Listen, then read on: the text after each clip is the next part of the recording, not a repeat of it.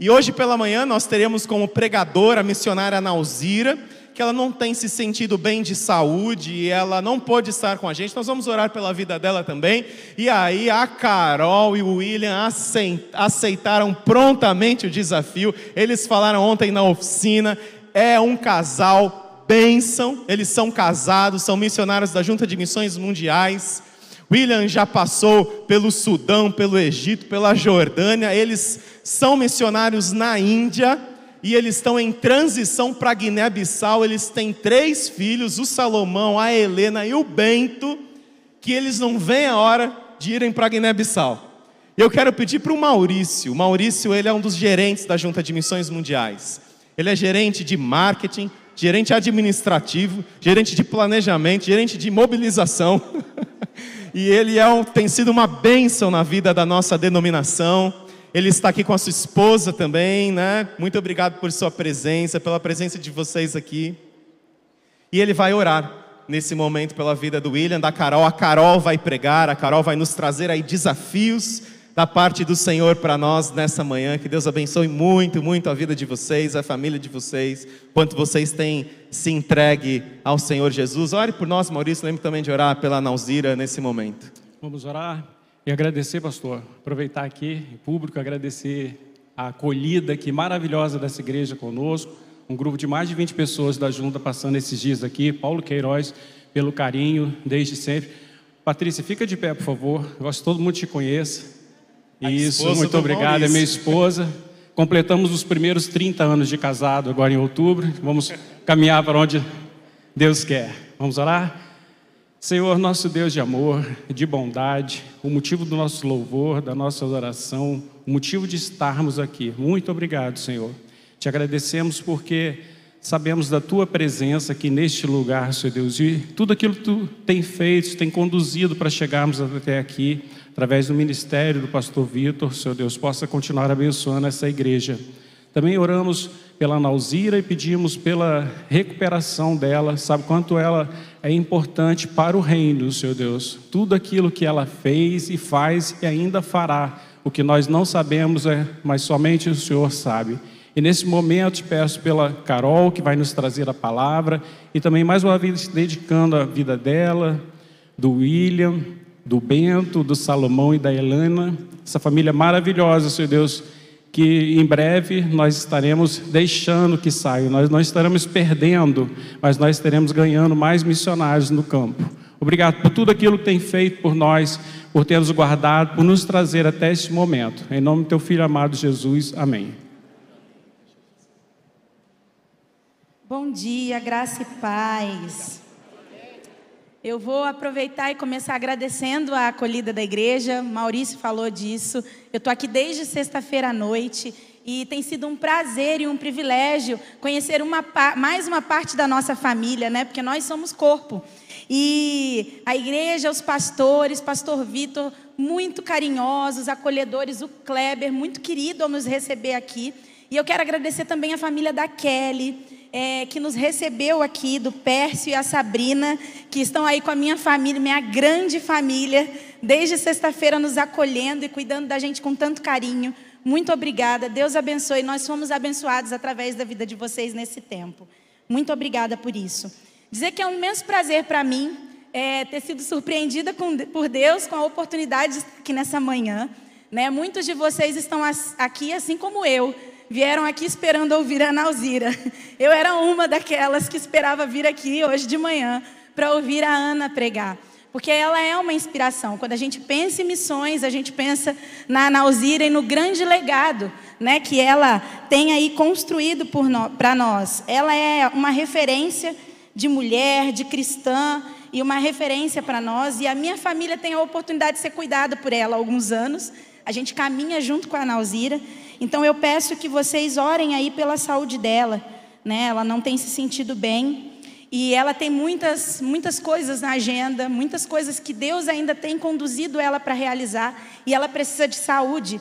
Então estejam aí colocando a vida da Ana e a saúde dela em suas orações. Pode passar? Essa é a minha família. Vocês conheceram o meu marido, o lindo, É, meninas, desculpem, vocês vão orar aí pedindo a Deus o homem mais lindo do mundo, mas a sua oração não vai ser atendida, porque Deus já reservou ele para mim, entendeu? E essa é a nossa família, nós somos casados há 13 anos, nós somos pais então dessas crianças lindas, cheias de energia. Eu acho que dá para perceber que é uma foto bem padrão, né, de uma família, todo mundo organizadinho, mas não, né? São crianças aí muito animadas, entusiasmadas, cheias de energia. As professoras lá do Kids já estão conhecendo eles ali, que eles estão lá. Né? E a, o Salomão, Helena e o Bento. Salomão tem nove, Helena tem oito e o Bento tem aí cinco anos. É, eu sou assistente social e eu queria já falar para você que a profissão que Deus te entregou, Ele não te entregou por acaso. Deus ele nos dá habilidades e capacidades para que a gente possa dispor isso a serviço dele. E foi a, a minha profissão, o, o, meu estudo do meu marido, que nos levou até ali, a Índia, onde a gente pôde servir aquele povo de uma maneira muito específica que eu vou compartilhar com vocês daqui a pouquinho. Pode passar? Nós estamos então em campanha de missões mundiais e esse é o culto, culto de abertura da campanha. E a gente já viu o tema e já viu a divisa, e eu quero ler com vocês mais uma vez a divisa. Vamos ler juntos? Portanto, ide e fazei discípulos de todas as nações, batizando-os em nome do Pai, do Filho e do Espírito Santo, ensinando-os a guardar todas as coisas que eu vos tenho mandado. E eis que estou convosco todos os dias, até a consumação dos séculos. Amém. Deus ele nos dá alguns direcionamentos nesse texto e ele faz uma chamada muito clara para todos nós, que é para a gente ir. Né? A gente leu uma versão anterior que dizia, portanto, vão, ide, né? nessa diz. Isso é uma ordem, uma convocação de Deus para todos aqueles que creem em Cristo, para que eles disponham a sua vida para viver para fora. É, esse convite vem com um convite para a gente fazer menos o venham e vejam e mais o vão e façam. Nós precisamos viver uma espiritualidade para além de uma espiritualidade dominical, onde a gente acorda de manhã, liga a chavinha de Cristo, vem para a igreja, passa o domingo aqui de manhã, volta para nossa casa, se organiza, almoça, volta no culto à noite, e aí na segunda-feira de manhã a gente liga a chavinha do autocontrole. Agora, segunda-feira, é meu tempo, é a minha vida e eu tomo conta da minha agenda e daquilo que eu vou fazer.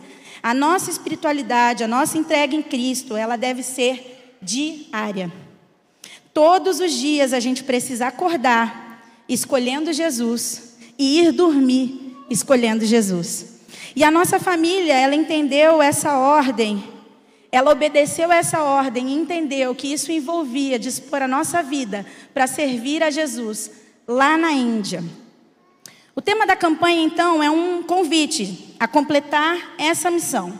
Mas que missão é essa? Pode passar? Para entender a missão, a gente precisa olhar para Jesus. Não tem como a gente se dispor a completar uma missão que a gente não sabe que missão é.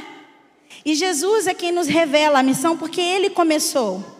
E a missão de Jesus é dar a vida para que outros tenham vida. A gente pode resumir a missão de Jesus nessa frase: dar a sua vida para que outros tenham vida. Jesus ele veio à terra e viveu entre nós, e ele serviu as pessoas, ele amou as pessoas, mas desde o início ele sabia que a missão dele envolvia entregar completamente a vida dele até a morte, para que todos nós tivéssemos garantido a vida em Cristo. E aí o texto ele fala que a gente tem que ir fazer discípulos, batizar e ensinar. E fazer discípulo significa imitar alguém, né? A gente, a palavra no dicionário, a definição, ela diz que significa uma pessoa que segue alguém, que é um aprendiz, que é um aluno aplicado e disponível. E a Bíblia também nos fala que esse discípulo que a gente precisa fazer tem um norte específico. A gente não precisa fazer discípulo da gente. A gente tem que fazer discípulo de Jesus. Bom, se ser discípulo é ser aprendiz, e se Jesus tem uma missão e ele nos revela essa missão, E como discípulos deles, a gente tem que imitá-lo, ou seja, assumir a mesma missão. Pode passar. Qual se torna então a nossa missão? Dar a nossa vida para que outros tenham vida. Em João 20, 21, Jesus diz: Assim como o Pai me enviou, eu também vos envio. Deus envia Jesus, Jesus envia a sua igreja, para que a gente dê a vida, para que outros tenham vida. Completar a missão significa entregar completamente a nossa vida por Jesus. E é interessante porque é, muitos de nós vivem ansiando aí o céu, né? Às vezes a gente fica naquela expectativa de querer ir logo para o céu, de como vai ser o céu. E imaginando, desenhando, eu não sei vocês, mas eu sou uma pessoa que viaja bastante assim, sou bem criativa. E eu fico tentando imaginar, contemplar. E o céu ele vai ser um eterno desfrutar da presença de Deus, um eterno adorar a Deus, um eterno se devotar a Deus. Mas se a gente não consegue começar a viver isso aqui na terra, de que adianta a gente esperar por isso na eternidade? A gente precisa de relacionamento, conhecer Deus, conhecer Jesus, conhecer o Espírito Santo, para compreender a missão que nós devemos completar. Portanto, vão, entreguem a sua vida completamente, sabendo que outras pessoas vão ganhar vida através de você, mas não por quem você é mas pela mensagem que você comunica de que Cristo é o único caminho. Ele é a verdade e ele é a vida e não tem um outro acesso ao Pai senão por Cristo Jesus. Pode passar? Então, quando a gente obedeceu a esse id, esse desafio de Deus de vão, nós fomos levados por Deus para viver lá na Índia, em Mumbai. Gente, não é Dubai. Toda igreja que eu vou, que eu falo assim, é porque eu morava em Dubai, eu vejo gente fazendo assim, nossa, que mentira. Não é Dubai, Dubai é nos Estados Unidos, é Mumbai, que é a antiga Bombaim, que é onde tem a Bollywood. Quem aqui já assistiu filme indiano? Olha, gente, tem um monte de gente que não é dorameira, que assiste filme indiano, que agora a moda é do dorama, né, do coraçãozinho. Uma galera aqui que gosta do indiano. Filmes indianos são ótimos, recomendo, assistam. Você passa por todos os gêneros, sabe assim, da dramaturgia, num único filme que geralmente dura aí três horas e meia. Então dispõe aí de um tempinho. É bem interessante que a gente pode ir ao cinema na Índia. E, gente, dá uma hora me e meia. Do... a gente vendo filme lá com as meninas. De repente acende todas as luzes e dá pause no telão. Olhei para meu marido e falei: o que está acontecendo aqui? Aí o cinema anuncia: intervalo de 30 minutos. Podem ir ao banheiro, pegar uma pipoca, né, renovar, né, beber uma água e depois vocês voltam. Aí você volta e mais uma hora e meia aí, duas horas de filme para você assistir. Se você quiser dividir, sabe, em capítulo, vira série. Né? Tem uma temporada completa por filme aí. Mas assistam, são filmes muito bons e você vai aprender mais da cultura indiana, porque são filmes comprometidos mesmo a transparecer um pouco da cultura, é bem interessante. Mas é, a Índia ela foi considerada como o pior país do mundo para uma criança viver, segundo a ONU. Né? A ONU fez uma pesquisa aí dos países com mais dificuldades e a Índia foi considerado o pior do mundo para uma criança viver, porque é um país de muita pobreza, devido à superpopulação. Então, é um país que tem muita pobreza, muita miséria, e não tem aí é, nenhuma política pública, porque eu ouço muita gente dizer: ah, o Brasil tem muita pobreza, tem muita miséria, e tem de fato. Muita pobreza, muita miséria, mas nós temos igrejas brasileiras fortalecidas e comprometidas em resolver e minimizar os impactos disso. E a gente também tem políticas públicas que oferecem aí auxílios para que as pessoas possam organizar a sua vida de uma forma melhor. E na Índia isso não acontece. Então é um país muito pobre. O lugar onde a gente ficou é uma cidade que ela é conhecida por turismo sexual. Então ela é conhecida como trajeto de turismo sexual, porque os estrangeiros chegam no aeroporto e se eles são homens e estão sozinhos, eles já recebem do próprio taxista um cardápio com todas as idades, faixa etárias e, e, estilos de mulheres e onde eles podem encontrar essas mulheres. Então, muitos estrangeiros vão a Mumbai, na Índia, para procurar aí é, o turismo sexual. E isso é muito triste. E para vocês terem noção de como esse é um grande desafio no país, o hinduísmo é a maior religião que tem na Índia. É, a maior parte da população indiana ela é hindu e a segunda maior religião é islâmica. E dentro do hinduísmo, onde tem bilhões de deuses, uma das deusas do hinduísmo chama deusa Ielama. E ela é a deusa da prostituição. E a forma de adoração a essa deusa é ir até o templo e violentar sexualmente meninas que são entregues pelas suas mães para serem sacerdotisas no templo. Elas são conhecidas como devadases. Então a Índia precisa avançar muito naquilo que diz respeito ao cuidado de crianças e de adolescentes, principalmente quando a gente pensa em meninas. E lá nós fomos convidados por Deus para estar ali naquele lugar e atuar numa casa lá. É interessante dizer que a Junta de Missões Mundiais tem duas casas lares hoje funcionando na Índia, com 30 meninas acolhidas.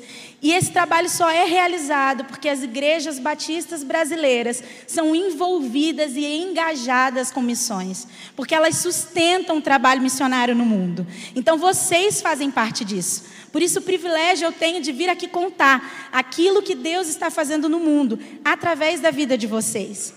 Essas meninas elas são acolhidas, são meninas que são vítimas de violência sexual ou filhas de prostitutas, e elas são resgatadas pela polícia indiana e são entregues para nós, e lá elas têm os seus direitos garantidos. O interessante é que, assim que eu voltei da Índia, me convidaram para falar para a criança.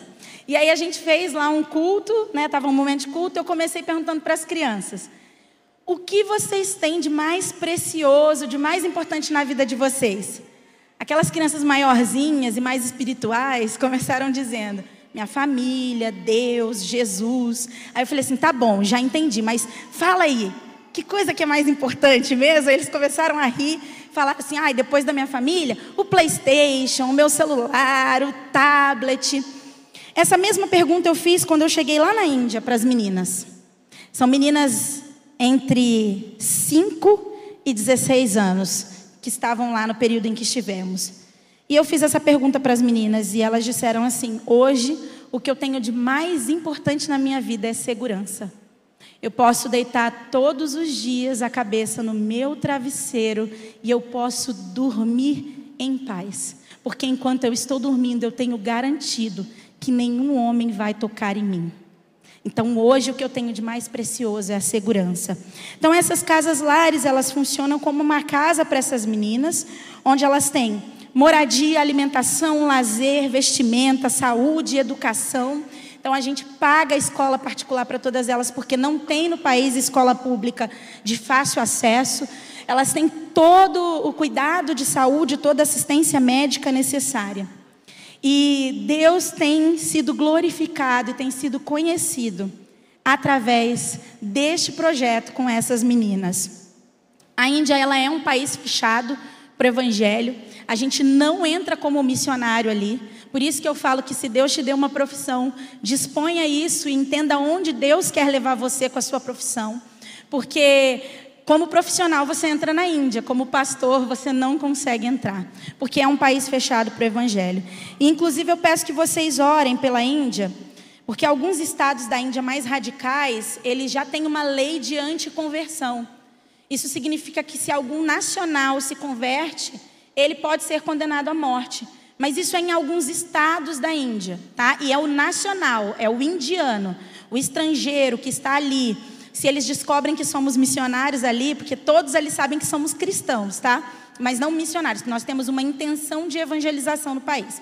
Se eles descobrem, eles nos deportam, eles vão mandar a gente embora para o nosso país por conta das políticas aí internacionais e a gente não vai conseguir mais visto para entrar lá. Mas o nacional que se converte, esse sim, corre um risco de perseguição. E está para ser aprovado no país essa lei de anticonversão. Então, orem para que isso não aconteça, porque vai tornar ainda mais difícil o trabalho de evangelização na Índia. mas a gente sabe que Deus, Ele é o Deus do impossível e Ele faz muito mais do que aquilo que a gente pensa. E como então atuar ali? Como que a gente pode fazer Jesus conhecido? Como completar a missão num país que é fechado para o Evangelho? E esse texto que a gente leu, ele nos dá essa diretriz: fazendo discípulos, batizando e ensinando a obedecer. Só faz discípulo quem é discípulo. A gente vai ensinar pessoas a serem discípulos de Jesus se nós praticarmos, vivermos, tivermos no nosso DNA ser discípulos de Jesus. E não é só apresentar Jesus às pessoas, é apresentar Jesus às pessoas e consolidar a fé e caminhar em busca da santificação, e isso vai ser revelado através do batismo. Quando elas então reconhecem que precisam deixar o velho homem morrer para que o novo nasça. E ensinando a obedecer tudo que eu tenho ordenado. E que Jesus nos ordena, o que Deus nos ordena. Várias ordenanças ele nos dá, mas nós vamos nos ater às duas principais: amar a Deus sobre todas as coisas e amar o próximo como a nós mesmos. Vá, sinalize, transborde. Ir, né? É outra ordenança que ele nos dá. A missão de Deus, ela não tem nada a ver comigo e ela não tem nada a ver com você. A missão de Deus, ela tem a ver com o próprio Deus e com as pessoas que ainda não o conheceram. E é interessante porque Deus é maravilhoso e Ele não precisava dar nada para gente. E Ele ainda faz uma promessa.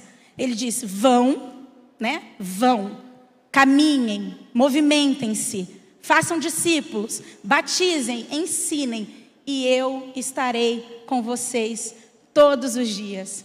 Muita gente, assim como o pastor Juma apresentou ontem, falou que falam para ele: sua família é louca. Muita gente olha para mim, para o meu marido, olha aquelas três criancinhas bonitinhas com cara de anjinho, né? E falam assim: vocês são loucos. Como que vocês pegam essas crianças e levam daqui? Vocês são loucos. Não tem a ver sobre a gente. Tem a ver sobre Jesus, sobre Deus e sobre o próximo. Não é loucura é saber que essa mensagem alcançou a minha vida, mesmo eu sendo quem eu sou, e que ela é capaz de alcançar a vida de tantas pessoas. Onde Deus nos enviar, nós devemos viver Cristo, devemos ser discípulos, ensinar outras pessoas a serem discípulos, consolidar a sua fé e obedecer às suas ordens. Pode passar? Então eu quero compartilhar algumas histórias rapidamente do campo essas são duas irmãs, Manish e Dipa. É, Para falar a história delas, eu tenho que fazer um panorama bem rapidinho da cultura. A Índia ela é um país muito machista e que tem altos índices de violência é, doméstica contra a mulher e violência sexual contra a mulher, contra crianças e adolescentes. E para vocês terem noção de como é a cultura, é, na Índia foi proibido fazer ultrassonografia para descobrir o sexo do bebê. Então, as mães fazem ultrassom para acompanhamento da gestação. Mas nunca o médico pode, é um crime revelar o sexo do bebê. Porque antes as mulheres iam e descobriram que era uma menina, iam para clínicas clandestinas e abortavam. Então, isso diminuiu muito a prática do aborto, mas aumentou muito a prática do abandono, que elas vão para o hospital, ganham as meninas, veem que a menina e fogem do hospital e deixam as meninas ali abandonadas. Porque para um indiano, ter uma mulher é ter muito prejuízo. Porque lá ainda existe a cultura do dote.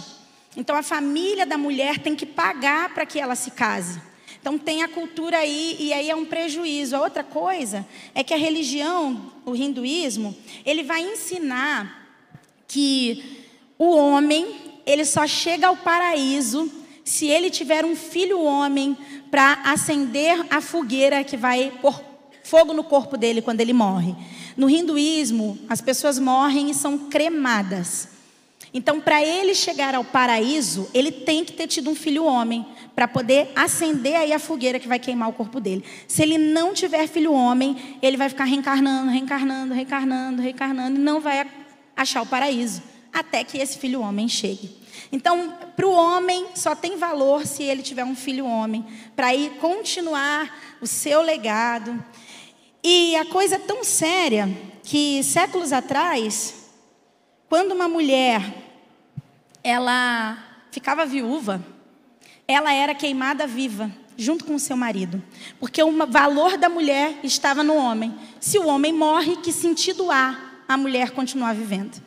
E aí vocês veem como Deus é incrível e como trabalho missionário, ele vem para trazer transformação através da apresentação de Jesus, que é a boa nova que o mundo precisa ouvir, mas ele também traz transformação naqueles aspectos da cultura que ferem a palavra. Ontem na oficina eu falei: nós não vamos lá para a Índia para colonizar pessoas, para ensinar pessoas que o jeito certo de viver é o jeito brasileiro. Jamais. A gente vai lá, a gente aprende sobre a cultura, aprende sobre as pessoas, se relaciona com elas, mas aquilo que da cultura fere, aquilo que a palavra de Deus diz, nós precisamos nos posicionar. E não é só na Índia, aqui no Brasil também. Nós temos muitas coisas na nossa cultura brasileira que ferem aquilo que a palavra de Deus diz sobre como nós devemos viver. E nisso nós temos que nos posicionar também. E o William Kerr, um missionário muito conhecido de todos vocês, de todos nós, ele foi até a Índia desenvolver um trabalho missionário. E o impacto do trabalho que ele fez lá, ao se envolver com as necessidades daquele país, graças a o que ele trabalhou ali. Hoje, as mulheres viúvas não são mais queimadas vivas com seu marido. Glória a Deus por isso, não? Glória a Deus por isso. Mas a cultura ainda olha para elas com muito descaso. Com muito descaso. Elas têm muita dificuldade de conseguir emprego. E aí é que chega na história da Dipa e da Manish. A gente estava fazendo uma festa lá, a gente fazia bastante festa lá, indiano gosta de festa, igual brasileiro. E aí a gente estava fazendo uma festa, decorando, e a Manisha vira para mim e diz: é, Didi, que é um jeito carinhoso que elas falam com a gente. É, é, eu gosto tanto dessas festas porque me lembram o meu pai. Obrigada. Eu gosto muito dessas festas porque me lembram o meu pai. E eu falei, me conta mais, porque é difícil as meninas falarem de pai, porque muitas delas nem sabem quem é o pai. E ela falou assim: meu pai era maravilhoso. Meu pai, ele é, fazia festas assim para mim. Mas meu pai morreu. Ele teve um problema no coração e ele morreu. Como a minha mãe não teve filhos homens, a minha avó, mãe do pai dela, botou a gente para fora de casa. Depois que meu pai morreu. Minha mãe tentou empregos, não conseguiu.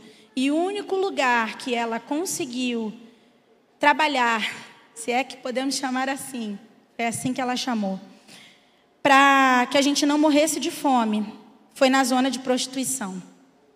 E na hora eu já comecei a chorar, porque eu sou boa em chorar, sou bem emotiva.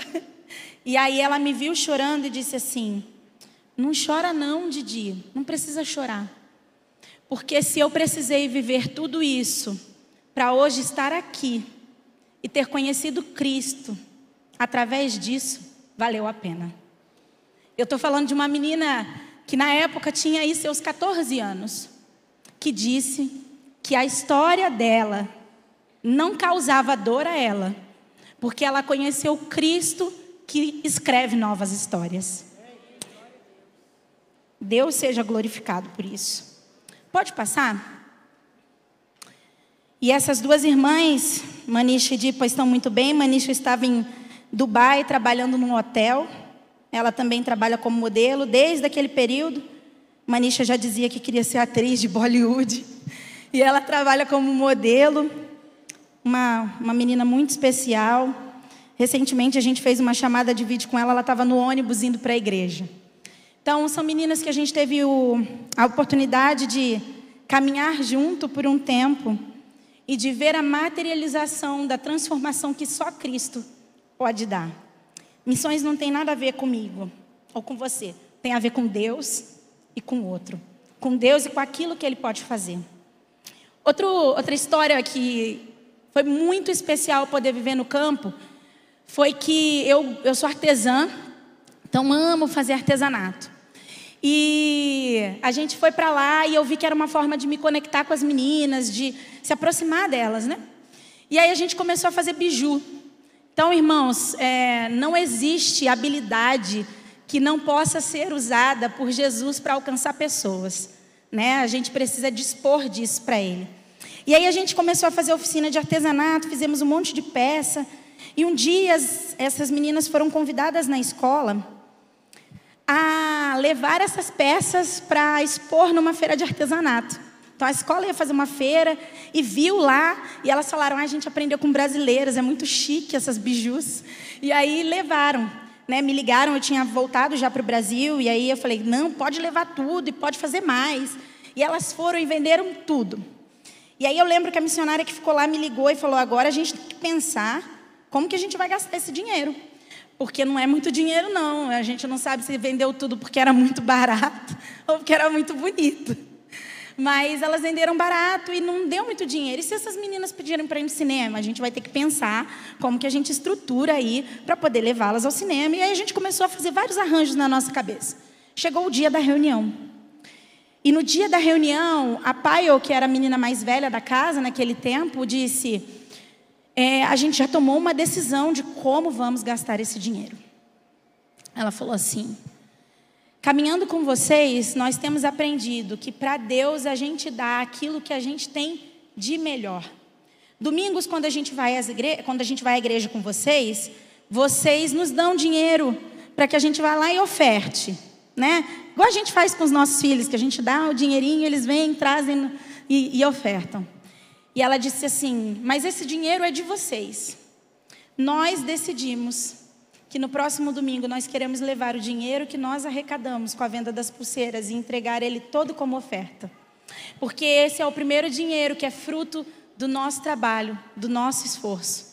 Porque para Deus a gente só dá aquilo que a gente tem de melhor. A gente entrega para Ele aquilo que é primeiro. Então a gente vai para o campo missionário.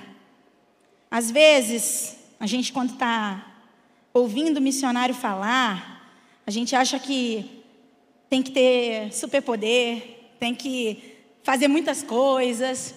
E a gente descobre que ir para o campo missionário envolve aprender ainda mais sobre quem é Deus e sobre aquilo que Ele pode operar.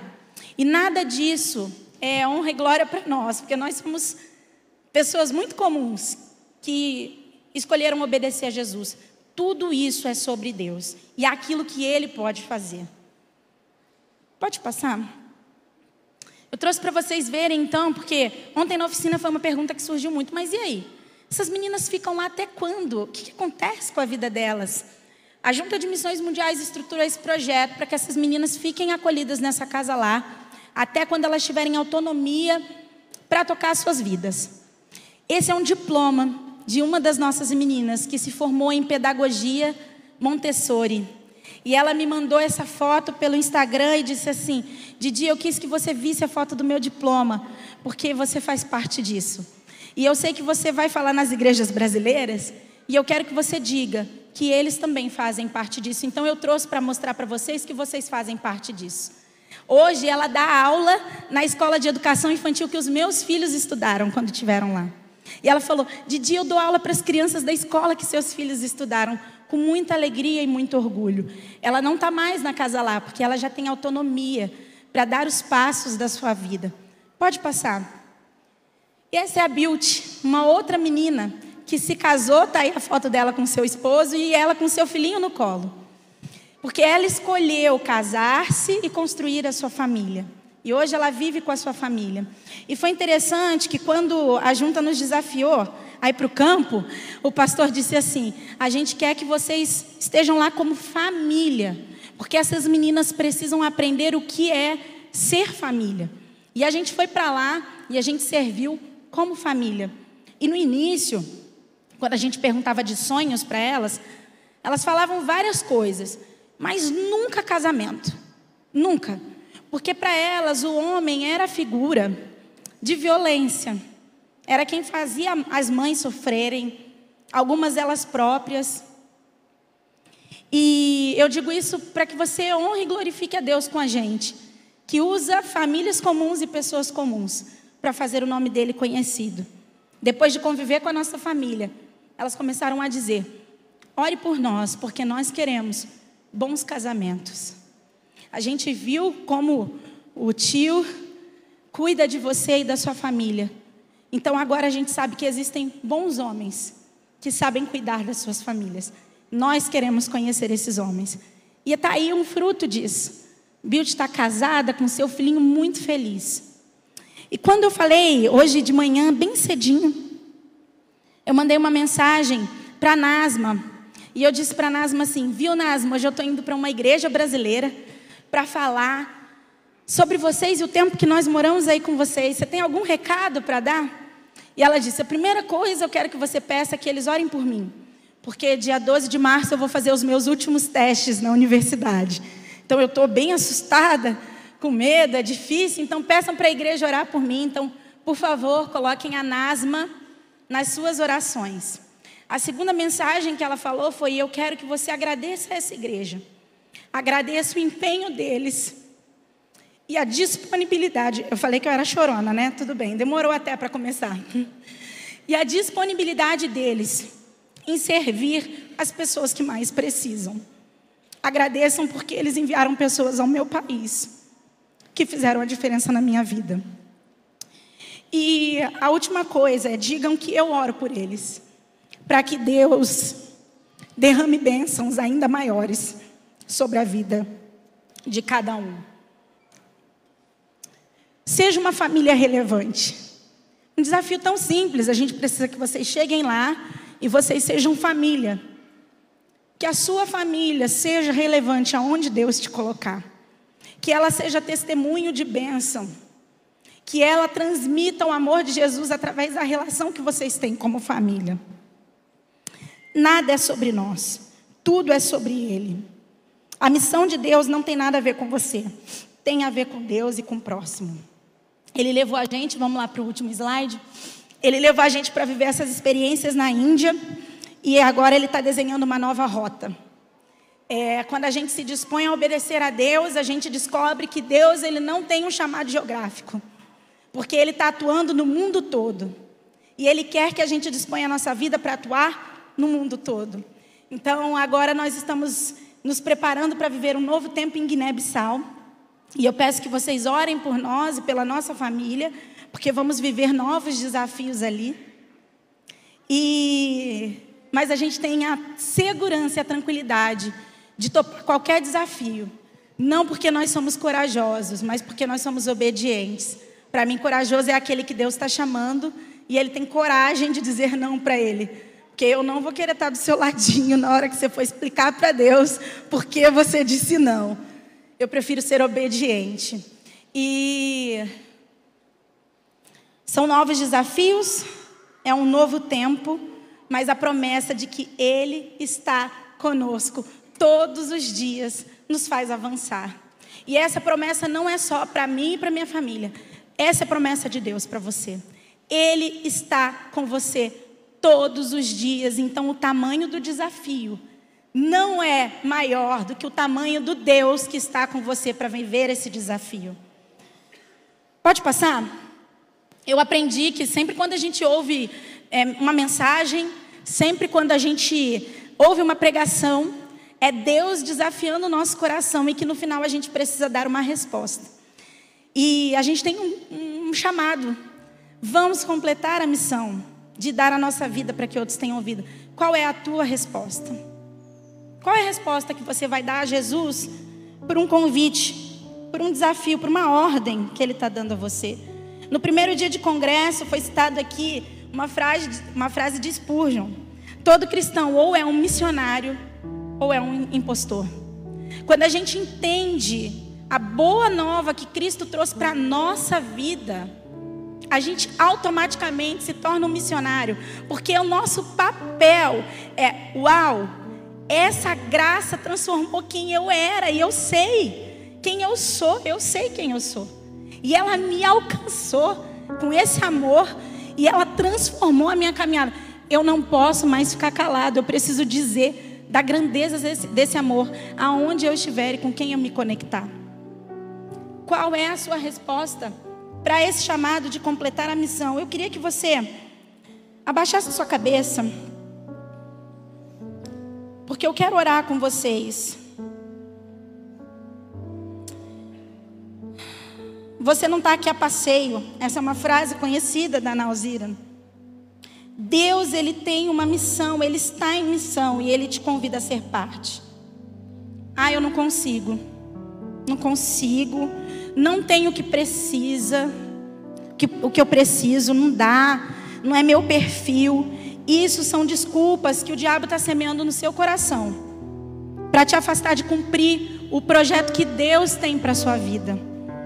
Quando você conhece a Deus, entende que a missão dele não tem nada a ver com você, com as suas habilidades, com aquilo que você tem para oferecer, mas que tem a ver com o próprio Deus e que envolve servir ao próximo, você percebe que não existem desculpas suficientes que justifiquem a sua resposta ou não resposta a esse chamado.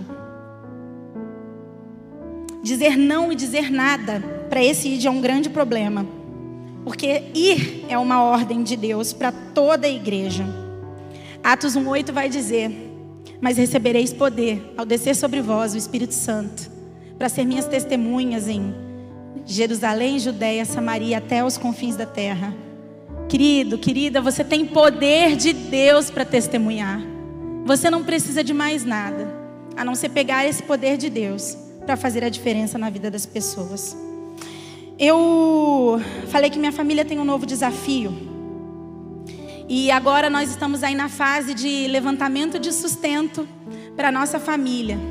A junta falou que o que a gente precisa levantar, porque é euro, é, lá na Guiné-Bissau, né, para comprar o franco guineense, é cerca de 16 mil reais para a gente conseguir garantir o nosso sustento. E você pode ser parte disso, através da nossa adoção pelo PAN, que é o Plano de Adoção Missionária que a Junta de Missões Mundiais tem.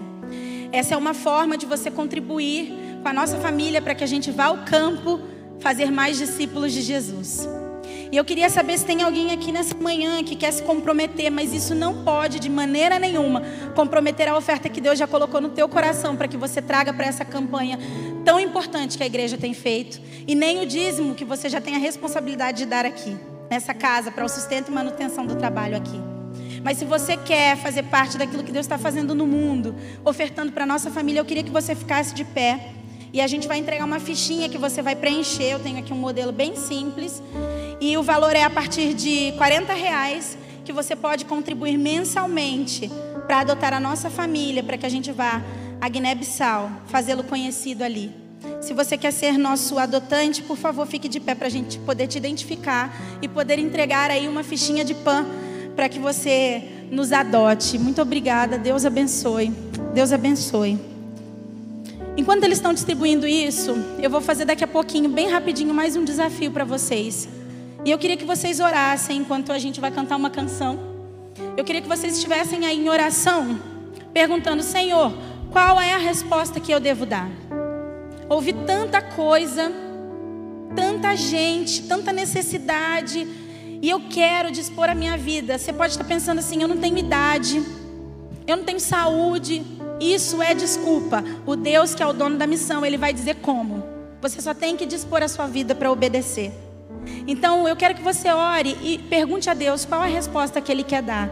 Eu queria que, se tem alguém aqui nessa manhã que entendeu que precisa dispor a sua vida, a sua profissão, os seus recursos, os seus talentos ao Senhor, para que Ele use isso de forma integral, aonde Ele quiser. Se tem alguém aqui que está entendendo, às vezes a gente, quando está no banco, fala assim: ai. Eu amo missões, mas todo mundo ama desse jeito. Ah, eu senti alguma coisa, mas todo mundo sentiu igual. Não. Essa coisinha que você está sentindo aí, na friozinho na sua barriga, tem a ver com o Espírito Santo de Deus, dizendo, viu? É você que eu quero usar como resposta. É você que eu quero usar como resposta para completar a missão. Lá do outro lado do oceano, talvez.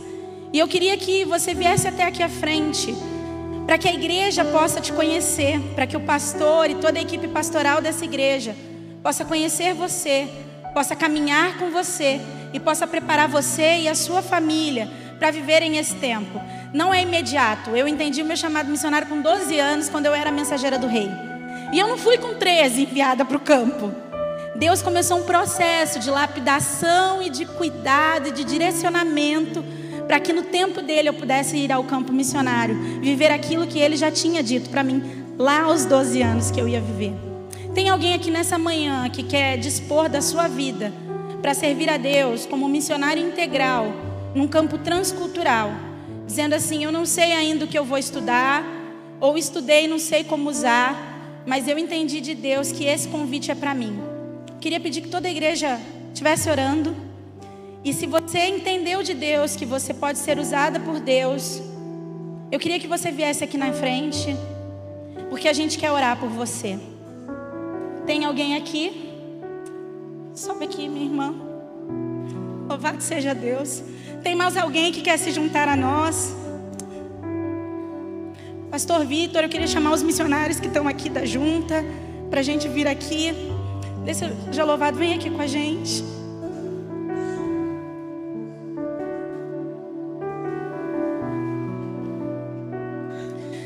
Tem mais alguém que entendeu assim? Chega, já fugi demais do que Deus tinha para fazer na minha vida. Já escolhi por muito tempo os caminhos que eu ia tomar. Mas agora eu não quero mais fugir desse chamado. Agora eu quero viver na dependência completa de Deus, entendendo que Ele me chamou especificamente para atuar entre povos não alcançados. Tem mais alguém que quer se juntar a nós? Eu não vou perguntar novamente, a gente já tem um grande time. Acho que se dependesse de missionário, pastor, a gente levava a igreja inteira, sabe? Porque a gente quer viver é, Maranata, hora vem, Senhor Jesus. E para Jesus vir, a gente precisa comunicar o amor dele em todas as nações, entre todos os povos e todas as línguas. E essa galera que está dizendo: Eis-me aqui para isso. Que Deus abençoe vocês. Isso é obediência. Isso é obediência. De adoração ao Senhor, estenda, se você se sentir confortável, a sua mão na direção destas pessoas e em oração por elas, em oração pela vida da Carol também, do William, do desafio da família deles. Senhor Jesus, obrigado por tudo aquilo que nós ouvimos nesta manhã, do Evangelho que transforma, transforma pessoa, sociedade e cultura. E abençoe estes irmãos e irmãs que estão aqui entregando sua vida para a obra missionária. Que o Senhor possa, ó Deus, esclarecer esse chamado no coração de cada um deles, abrir portas, o preparo, e que, ó Deus, o Senhor faça a sua obra através deles e na vida deles. E esteja com a nossa igreja nessa campanha de missões mundiais. Que mais do que levantarmos essa oferta e ultrapassarmos essa oferta, para que as, os projetos continuem acontecendo, que a nossa vida esteja à sua disposição. Nós, como discípulos, fazendo discípulos, a começar na nossa casa, na nossa vizinhança e indo além para onde o Senhor deseja nos levar. Obrigado, Senhor, por esse domingo especial. Continua pensando na vida da Carol, do William, da sua família, nesse desafio agora em Guiné-Bissau. Em nome de Jesus que nós oramos. Amém. Que Deus te abençoe.